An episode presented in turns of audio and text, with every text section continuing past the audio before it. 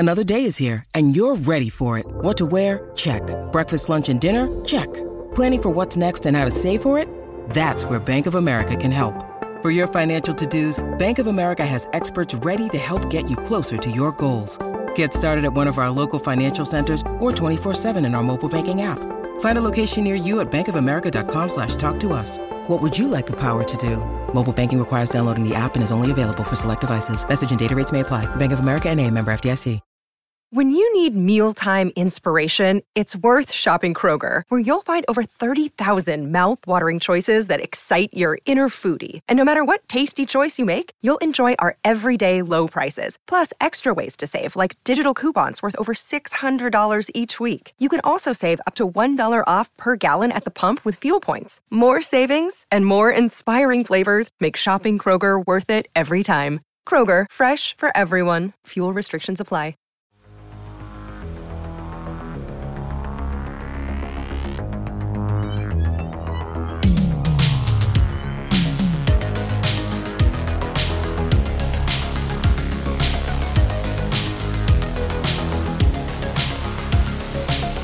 Welcome back to another episode of The Blue Turf. This is Thad Bell from the Blue Testament, or at least whatever we will be for the near future. And I have with me, obviously, Erik Bergrud. Well, maybe not as obvious to you, but it is to me because I'm sitting in his office at Park University. It's pretty hey, cool. Welcome, Thad. Great to have you here on campus. The the academic home of many Kansas City Comets and players on other teams across the M A S L. And many fine people that have graduated from here.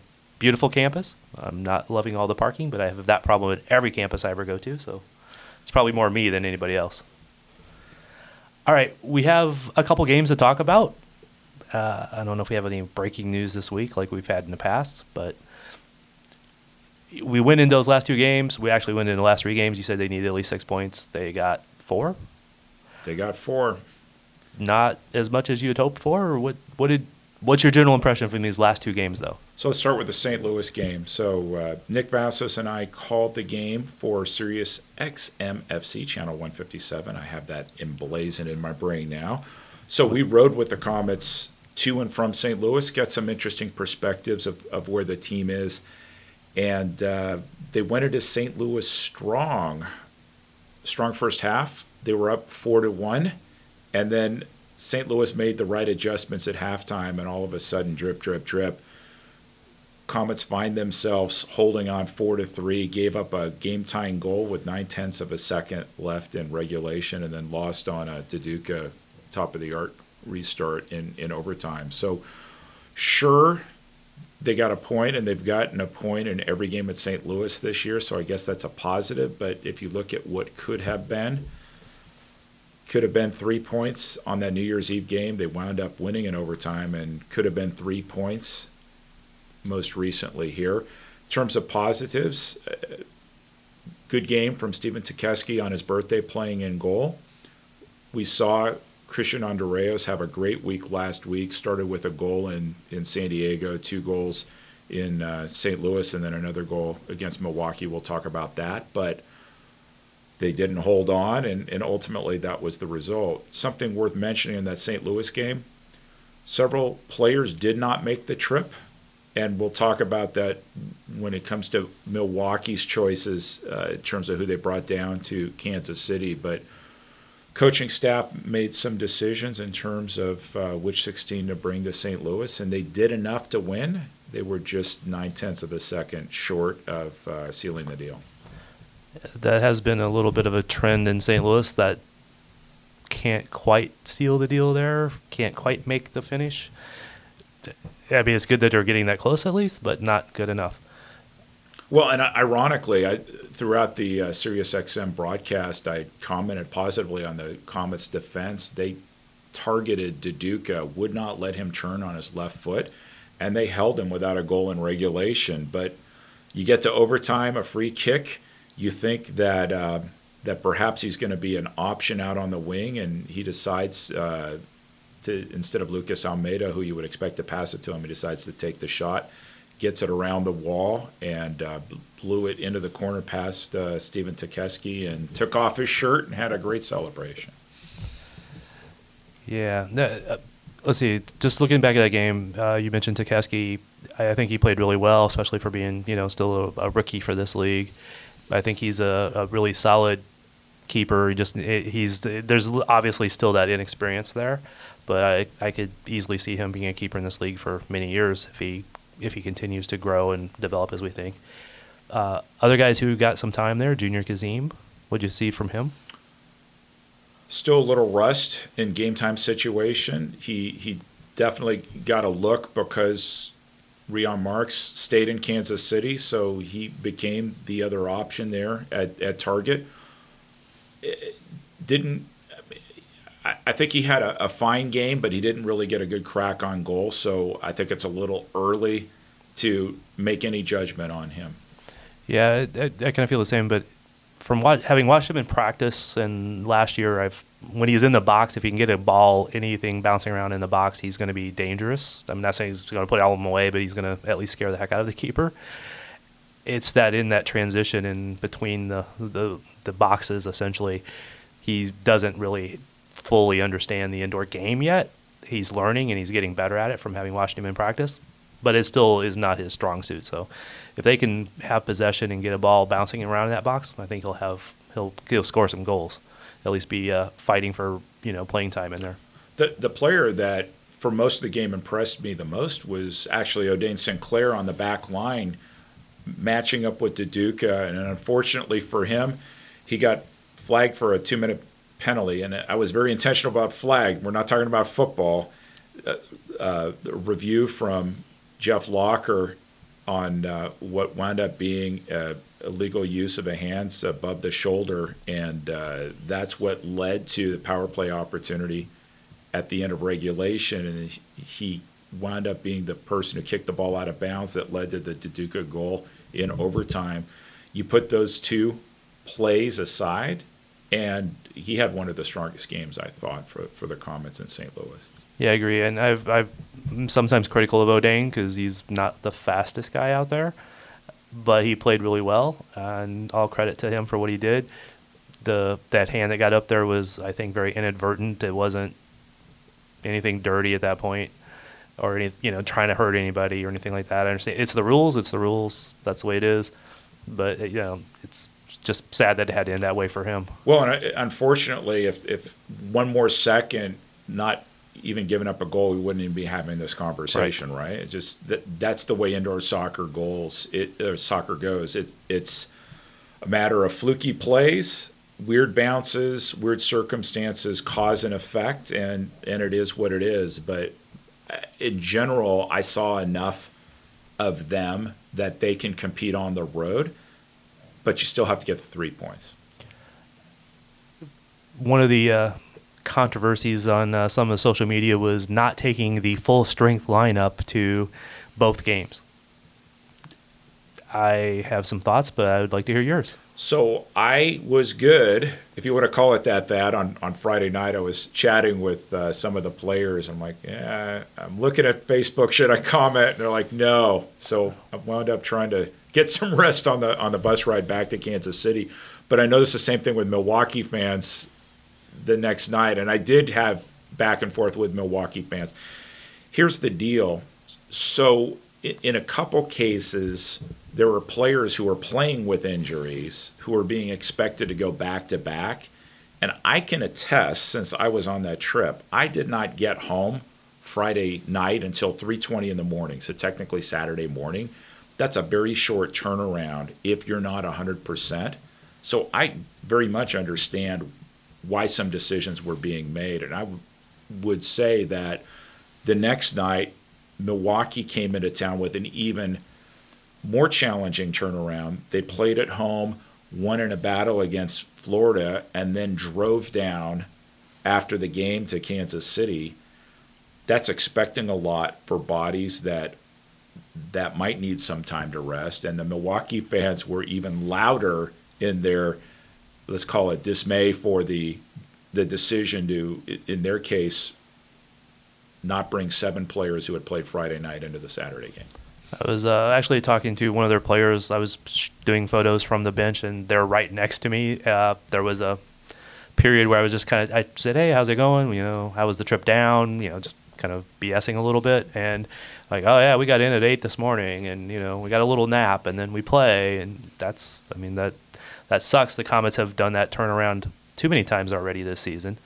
And they, they suffered for doing that also. But I understand fans like, oh yeah, you know, and I know you've brought this up in the past. The old days, they'd play three and three and in the weekend and the N P S L and et cetera, et cetera. I, I still need to go back and look at rosters and some of those games and see how many of those players played all three games and that sort of situation. Well, and there's a couple different. So I've had time to think about it this week, that after getting challenged on this, defending uh, Milwaukee coach uh, Giuliano Olivero. So in the N P S L days, and think about the Kansas City attack. So you're going to the East Coast. Potentially you're looking at Cleveland, Baltimore, Harrisburg, or Philadelphia, Baltimore, Harrisburg, or some version of that.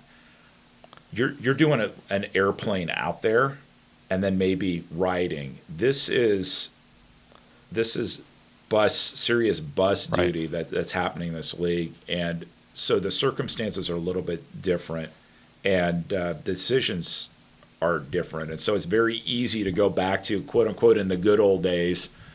We did this, but the circumstances are a little bit different. And I would say the sports medicine is different today than it was in the nineties, where the wear and tear on athletes' bodies maybe wasn't as cognizant as it is today. And that's actually a point I was going to bring up, is the, the, the whole sports medicine, the science, the the understanding of what players can and sh- and should and should not do. Uh, you know, it, Back in the back in the eighties, you know, hey, your recovery was go eat a plate of pasta and drink a beer and well, restore carbs. Uh, there were players in the M I S L days who were smoking too. So yeah. If we want to go back to quote unquote the good old days, there were some habits back then that nobody would recognize as as good sports science today. You have to adjust for your times.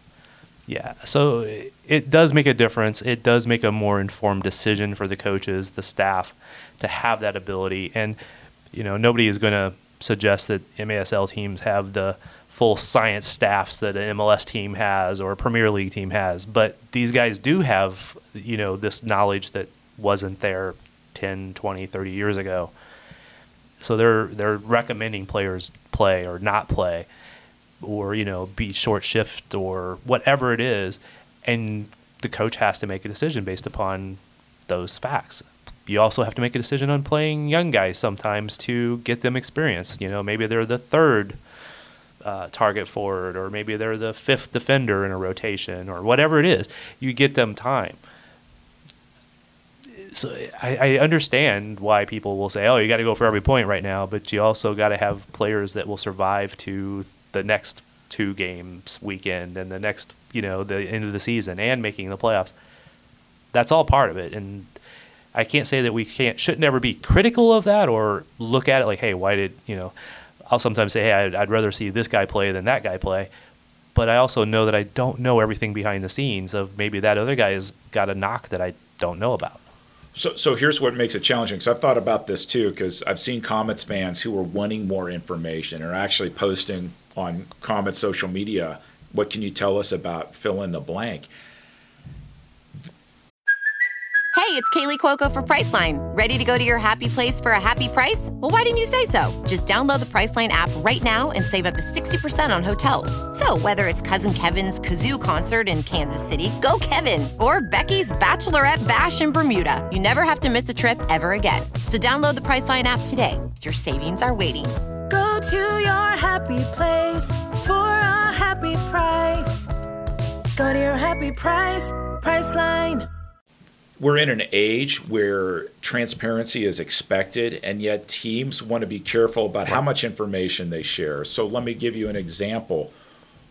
Nick Vassos and I were trying to finalize our program for Saturday night's game, and a little birdie told me that Milwaukee was going to be making some lineup shifts to uh, bring to Kansas City, so it wouldn't be the same players. And we had already worked out not only the interview, and I was pretty confident Willie B was making the trip. He had already confirmed, so we're set. But typically we, we spotlight a player on each team. And I had a pretty good sense that the player we wanted to spotlight wasn't going to make the trip, but it, there was no confirmation on this. And so we're like the fans in terms of we don't always know what the decisions are. And, and if fans get impatient, my response to the fans are, well, I guess we're all in the same line because we wound up having to adjust. And, and as it turned out, we, we took the safe selection. We picked I B twenty-six as our spotlight player, and right after the kickoff, he scored a goal. So I guess it made us, made us look pretty good. Yeah, well, uh, that's a pretty informed decision based upon who he is, who Milwaukee is, and what your knowledge. But, I mean, I, I, I'll refer back to M L S. I used to be able to go to Sporting Kansas City practices pretty much anytime I wanted and watch practice, and it was real easy, and I could see players who were participating in the first team or not, and et cetera. And each year it's gotten a little more restrictive, a little more restrictive, a little more restrictive. And if I tweeted out a lineup from practice that I thought was going to be that weekend's lineup, I would probably not be at the next practice or the next game because they they very tight on that. Same goes through most most professional sports nowadays. They don't want that information out there. And if they're giving that information out there, they're pretty damn cocky they're going to win, quite honestly. Right, and I think that so it's finding that balance and giving enough information for media sources, for fans to know what's going on, but you don't want to tip your hat as well, right, particularly if you're going to make changes. So I, I try to go on the line that I will try to get that information so that I can respond after the fact that, oh, this is why Rion didn't travel. He had a knock and they didn't want him playing two games in one weekend, you know, or this or that. I'll try to get that information. Won't always be able to, but I will rarely put that stuff out there ahead of time unless it's something clear and obvious, which I think we'll actually get to one of those here in a couple of minutes. So so let me go to that point with Rion. I, I believed that the Comets had sixteen players who could win the game. So yeah. Regardless of who stayed in Kansas City, they had enough talent to beat Saint Louis. They just didn't do it. We can talk about the Milwaukee game and, and what fans in Milwaukee were saying, but but for Comets fans listening to this episode, there there was enough talent on that team to win that game, and they were just this close from from having done it. And if they had done it, I don't know that we would have seen a lot of or as many comments about why did they not bring the full no. set of players. I don't think we would have seen nearly as many. Going to Milwaukee, the Mo- Milwaukee game, honestly, that game was a fifty-fifty game until shortly into the third quarter. So let's talk about that, because I had an exchange on Twitter with a Milwaukee fan who dates himself back to nineteen ninety-one, so I guess we could compare our, our C Vs and our history and, and go there. But I'd mentioned that Milwaukee was leading in the first quarter, yep. and the response back, well, that was just a quarter. But the game was tied at halftime, right? It so was. for for – thirty minutes of action, it was back and forth, and it wasn't clear who was going to win the game.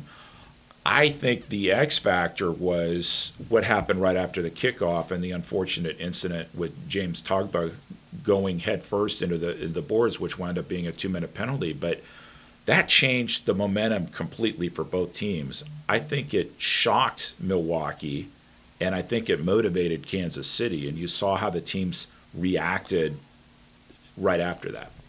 No, I think that's exactly the that's exactly the point I was going for. Also, is that when Togbah went down, uh, I mean both both benches. Again, I was actually in the on the Comets bench shooting, and I saw reactions. I saw the players on Milwaukee. You know, uh, I saw them coming up and telling their coach, you know, what happened, and you know, we didn't, you know, we didn't try to do this. We didn't mean this. We're, you know, they were remorseful, and uh, the Comets were all very concerned and very worried. But they also look very determined. And when we talked to a couple players and, and Leo after the game, it was, we said, you know, did that maybe turn the game? Did that, you know, yeah, we're not going to lose for James. We're not going to lose for Togs, or how are they referring to him different ways. We, you know, we we were going to win this game for him. So it, it's, for me, it's hard to multitask, and somehow I'm expected to do that as an announcer in this league. And so I was watching the Twitch chat in the third quarter as um, as things were progressing, and that's when Milwaukee fans started commenting about, hey, we're short seven players, and I made a, a observation online that, hey, this is what Milwaukee fans are saying, but if Mil- Milwaukee wins the game, they're going to say, look, we won with all, without all our best players. And so I get that perspective, but really I think it, you're right that it was that incident that changed the momentum, the trajectory of the game. Uh, absolutely was, in my opinion. Um, it did seem to be in the Comets' opinions. I didn't talk to any of the, the Wave players after the game about that, but I'm one hundred percent sure that that made the biggest difference. Uh, I mean, I'm going to say, you know, hopefully there's a bright spot in this and that the Comets keep that momentum going, because they've had a lot of games where they were the by, they were clearly the best team in one half and clearly the worst team in the second half, or, you know, it, that sort of thing. So just this was probably one of their more complete games overall. If Togbah hadn't went down, you're like, oh, that's, you know, you could say, oh, the Wave didn't bring their players, or you could say the Comets found their groove. Well, the other thing that I noticed, San Diego did a terrific job man-marking Leo the, the previous Sunday, and Saint Louis held Leo at bay that Friday night. And for me, it was the matchups, the space that Leo either had or created for himself, that was the huge difference on, on Saturday night. So so we picked him as a spotlight player, and it was, was sort of a, okay, you know that, that Bennett's going to score, so Leo's got to kind of do something to counterbalance that. And he winds up scoring four goals and uh, created all sorts of space, had a couple assists on top of that, and, and that was huge. We hadn't seen the Comets hit double digits since last March. So we'll see if that's a one-off or whether that's something they can build upon as they head into Milwaukee this weekend, and then they get another crack at Saint Louis next week. It, it was kind of funny. I was talking with somebody before the game about who maybe needed to step up to score, because who hasn't been scoring, and honestly, we named Leo, uh, Lucas, and Lacia. And guess who all scored that Imagine game? Imagine that. Imagine so. that. And, and Lucas, that was sort of a gimme at the end yeah. with the sixth attacker, but Lacia, that's sort of another interesting case. Breakout rookie year. Everybody watches the game film. They know he wants to go to his left, and yet he found space on his left that um, I can't remember if it was the first or the second goal, but one that was top shelf. Milwaukee defender decides to barrel roll him to to prevent a shot on the ground, and he signs, fine, I'm just going to go up right underneath the crossbar, and that's the Lacia Tetsane we saw all of last season.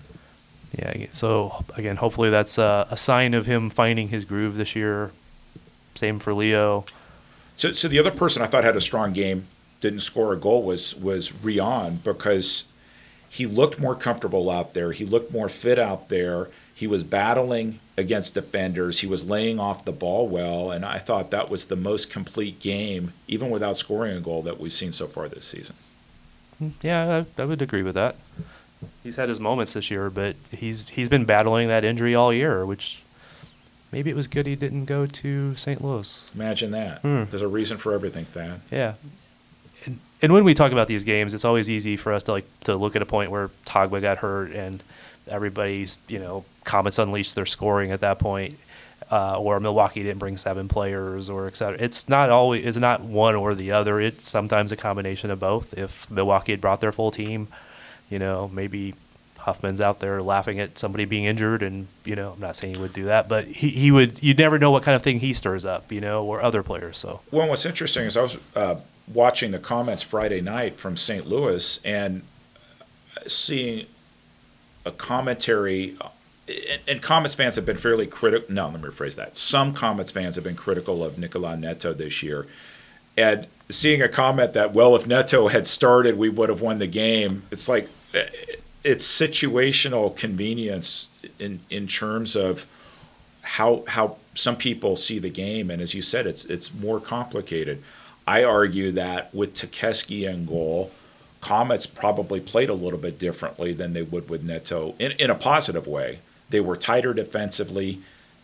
For all intents and purposes, that was a four to three game, which would have won, been one of the best defensive efforts of the season for the Comets, had not that last-second goal gone in in regulation. And so uh, in some ways, the Comets played more as a team because Neto wasn't playing, right. Not to take anything away from Neto, because Neto winds up making twenty saves on Saturday night against Milwaukee when they needed it. It's just – it's hard to compare one situation with the next. And as you said, that there's so many different factors that come into play. It's not just so cut and dry. It is really common in my observations that a different keeper will have a uh, different defense in front of them. And that's, that's indoor soccer, that's outdoor soccer, that's hockey. They, you know, uh, defenders and will play a little tighter. They'll they'll block a few more shots. Uh, they'll they'll give less opportunities. You might get a little less scoring on the other end of it, but that's very typical, and that's not a criticism of of Neto or Tekesky in this case. It's just reality. You have a rookie goalkeeper. I think he did well, like we said, we mentioned before. Uh, but yeah, it's just it's it's been that way in a lot of different sports, a lot of different games. Um, One thing we didn't, I mean, we mentioned Togbah, but we never really, we haven't really discussed that too far. Uh, he went into the boards head first, essentially, uh, was pretty much out from the get-go. Uh, I know they were, like I said, a lot of people were worried about that.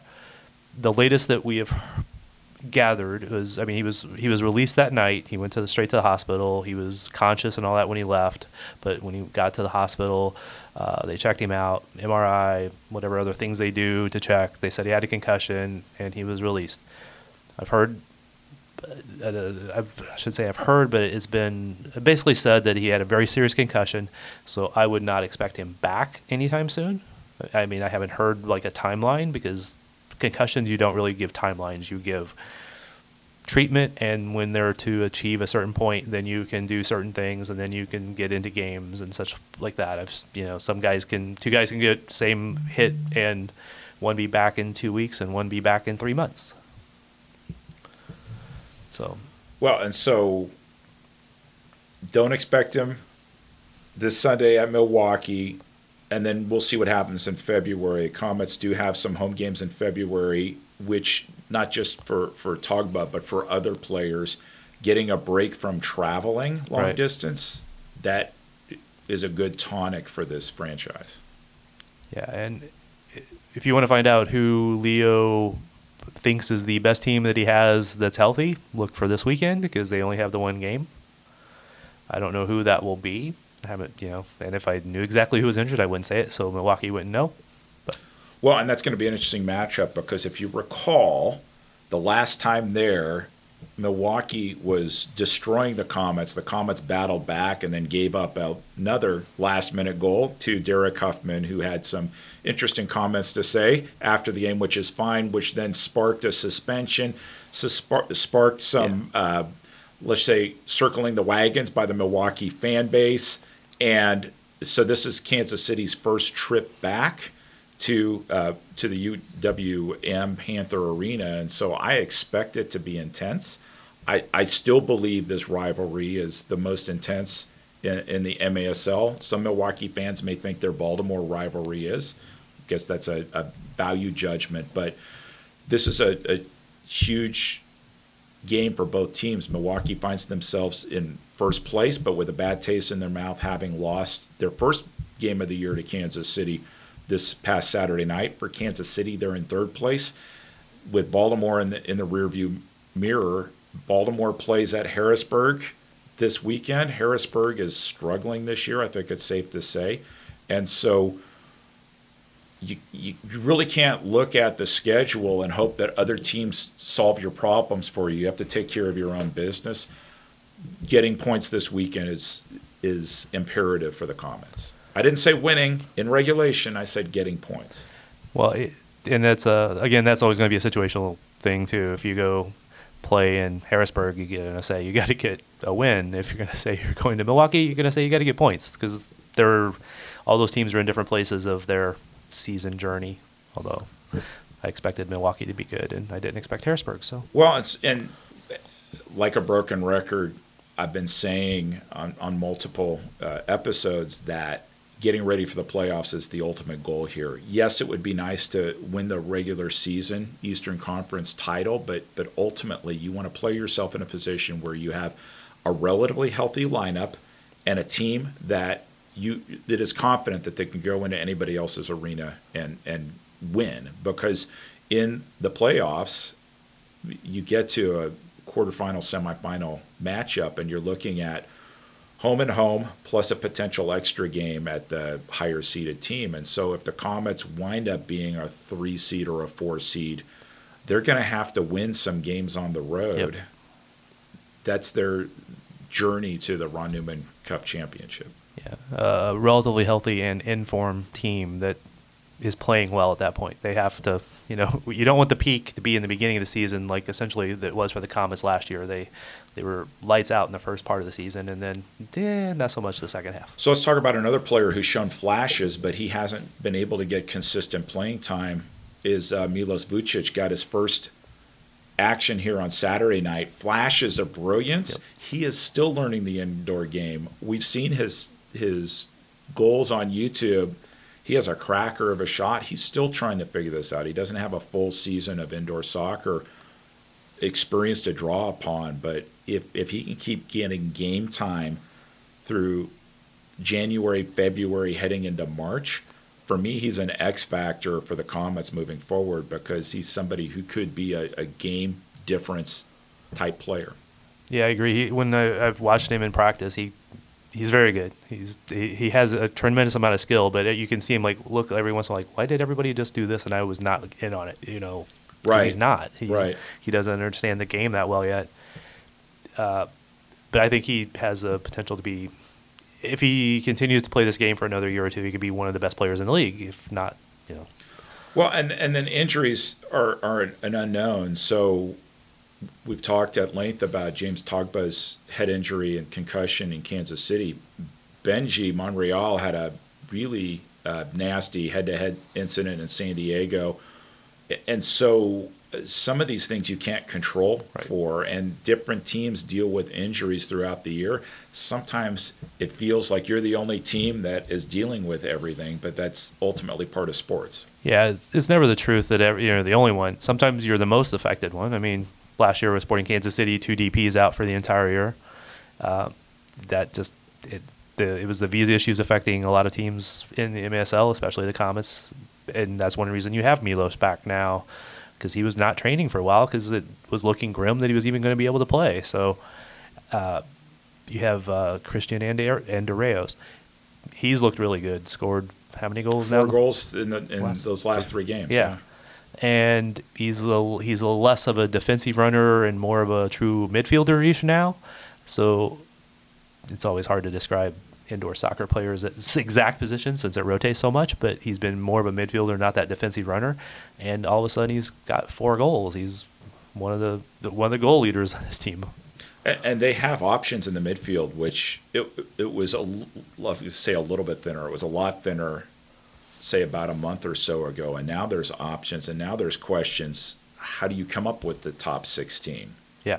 And and there are going to be players that are quality players that aren't going to make the cut. They're going to be the seventeenth or the eighteenth player and uh, watching in the stands rather than, than suiting up.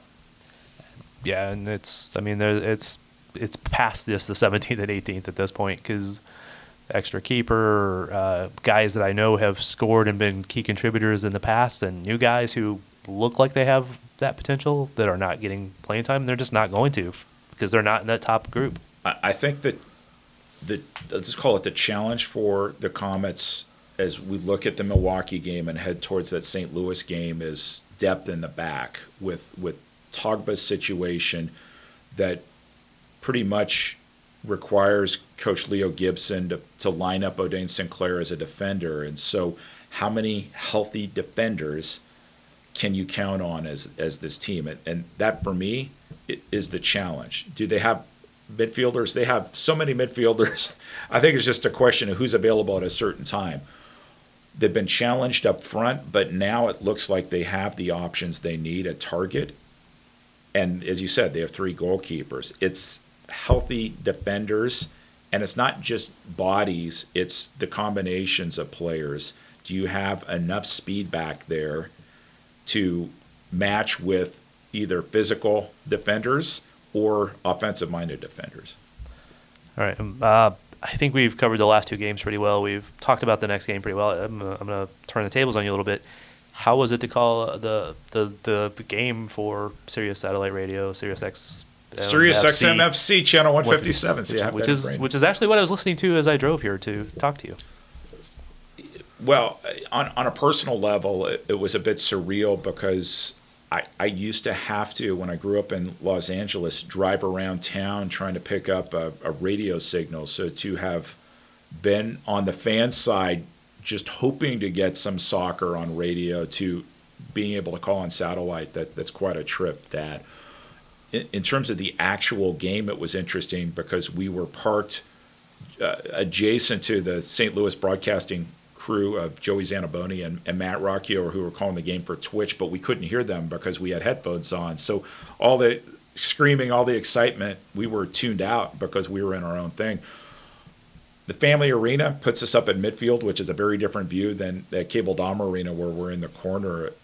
So it, it, it was a great vantage point. I think what's different for radio is more so, you know, Nick Vassos has been doing this for a long time. He got his start as the Attacks radio announcer. So for him, it was muscle memory in terms of, okay, you need to be more descriptive and not rely on T V to to tell all the or half the story for you. For me, it was very different because I like to, when I see what I think is a lull in the action, to, to inject a story. And yet when you're on radio, you can't really do that. You have to constantly be in the moment and in the game because the fans listening can't see what's happening behind you or in front of you.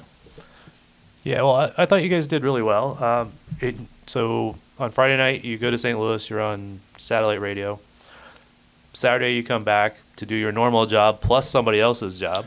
Well, actually, in a way, I had three jobs. Yeah. I took credit for two. So so Nate Heron and Steve Serrano were both at, at G E H A Field at Arrowhead working the Chiefs game. And so I knew I was going to have to cover for Steve Serrano doing the on-the-field interview. But Nate Heron wasn't able to get there at the start of the game. And so I wound up doing public address announcing in the, in the first quarter back on uh, thirty-eight The Spot and Twitch for the rest of the game, but also doing on the field at halftime interviews, not just with Kenny Mayer, who was uh, the bench coach for the game, but also the alumni players who were there, and then back after the game talking to Leo. So I got a decent number of steps in at Cable Dahmer Arena.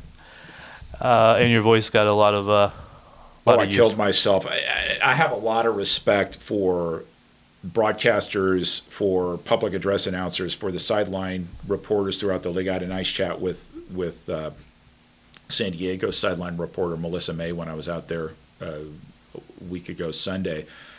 This is really hard work. And for Nate Heron, what he does, I totally blew out my voice because I'm like, okay, this is my bucket list opportunity, that not only do I get to introduce them, but that first goal, I'm going to blow it out with goal, then I'm going to do the patented Ed Bishop Kansas City goal call, which I had to repeat again because I did it over the music, and and uh, the producer is like, hey, Eric, why don't you announce that again so people can hear it? And I also got to do a Rat Patrol F- reference. It was fantastic. So so fifteen minutes of that was great, but it was uh, a little bit more comfortable being back in the booth with Nick. Did you sub at the quarter, or did uh, Nate run out and jump over the board? No, he came in. We were getting text alerts in terms of where he was, and then we, we heard when he was in the parking lot, and then we heard that he was going to come in, and we're just looking for the easiest transition to get him into the box, and uh, it was in the middle of that, that first quarter intermission, and I'm like, okay, I'm going to run onto the field, go out this side, and then rush upstairs just in time so Brian Budzinski could hand me the uh, headphones, and, and Bud did a great job covering for me as color, and uh, I have a lot of respect for the way he calls the game. He is a pure analyst. Yeah. I'm sort of a hodgepodge of things, I guess, when I'm on the broadcast, storyteller slash analyst slash whatever. But he really diagnoses the X and X's and O's and calls the, the game really, really technically, which I respect a lot. And he did so when he was the official color analyst, yes, along with uh, Nick Vassos several seasons ago. And And what I do respect about when he's in there is he actually calls it very honestly. Like, hey, you know, Leo missed that one. He screwed, you know, he screwed this up, or this player did this or did that. I'm, I'm not trying to pick on Leo here. Sorry, um, but I love that he's very honest about that. I love that you guys are really, you know, pretty honest about how you guys call the games and stuff like that. And my only disappointment when the Saint Louis game was I was I, I could not get the satellite fee, uh, radio and the Twitch feed to line up. Uh, because every time I'd pause one, they would it would jump forward. Anyway, long story, but I was kind of disappointed about that. Well, we knew that was going to be a problem based on what we heard when we got to the arena. We knew there was going to be a little bit of lag. And so the league has been intentional about this, too, about treating these as two different properties and not a simulcast. Right. Because – not only with the potential lag there, but but more importantly, how you call a game for radio is very different than T V. And so just as I was saying, we had to be intentional about calling the action for radio. That would really change how we call the game for Twitch and thirty-eight The Spot if we were doing everything at once. And so I, I think they were smart to say, we're going to bring in a separate announcer or announcers for, for the radio spots. And uh, so Ray Biggs, who is the Utica City F C announcer, is going to cover the next game in Saint Louis, which I think is great.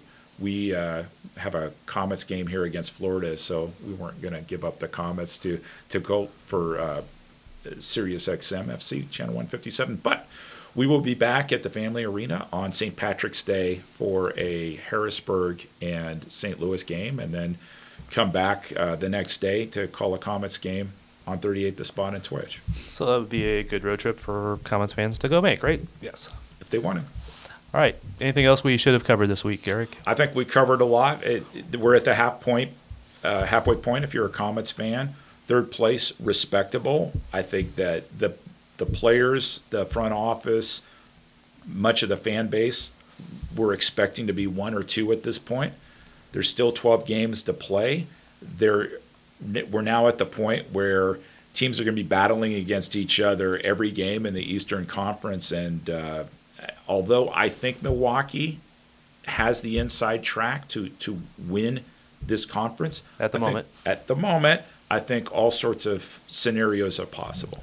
Yeah, and actually, if uh, if all the teams had played twelve games at this point, I would probably say there's not bad because of all the difficulties the Comets have had, then they can make the run. But not all the teams have still played.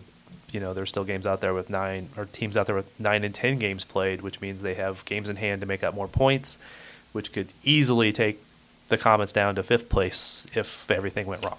I, I think what it's safe to say is the Comets have to treat every home game as a must-win. And what I mean by a must-win is three points. Right. Regulation win. Absolutely.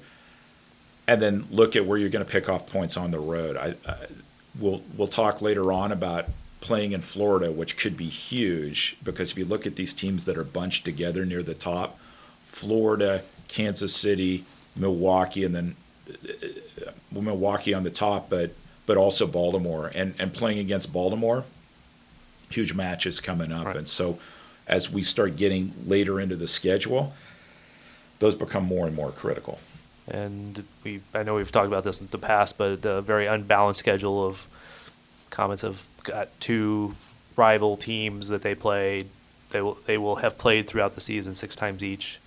So that's twelve of their twenty-four games. Uh, you know, you may not have some of the teams that are a little less likely to get points off, you know, take points away from you. So they don't get as much of that opportunity as some other teams do. That's just the way the schedule is, and you got to live with it. But that will probably affect how the uh, the final standings are. And yet the Comets knew that going into the schedule. The yeah. schedule was, was published. Everybody knew yeah. what was expected. No games against U C F C, two games against Harrisburg.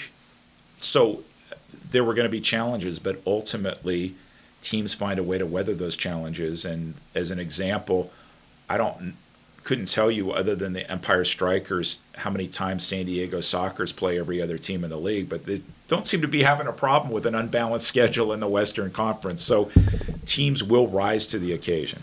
No, they're very, very true. Well, one other piece of news that I had meant to bring up, but it was uh, the trade, Saint Louis sending uh, Stefan Miatovich to yes. U C F C. So there's a front story and a back story, I would assume, that I guess the front story is that Everton, who is the new U C F C coach, coached Miatovich in Saint Louis. I believe he brought him in.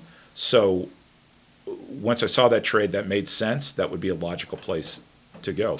The back story is that he wasn't playing one hundred percent of the time, couldn't tell what was happening with with Saint Louis and Miatovich's place there. So kind of wondered when we didn't see him suit up for that Comets game in Saint Louis, why wasn't he in the lineup? Well, there you, maybe there you go. All right, good question. All right, we will uh, talk to you later. Thank you again, Eric, for joining me as always, and we are out.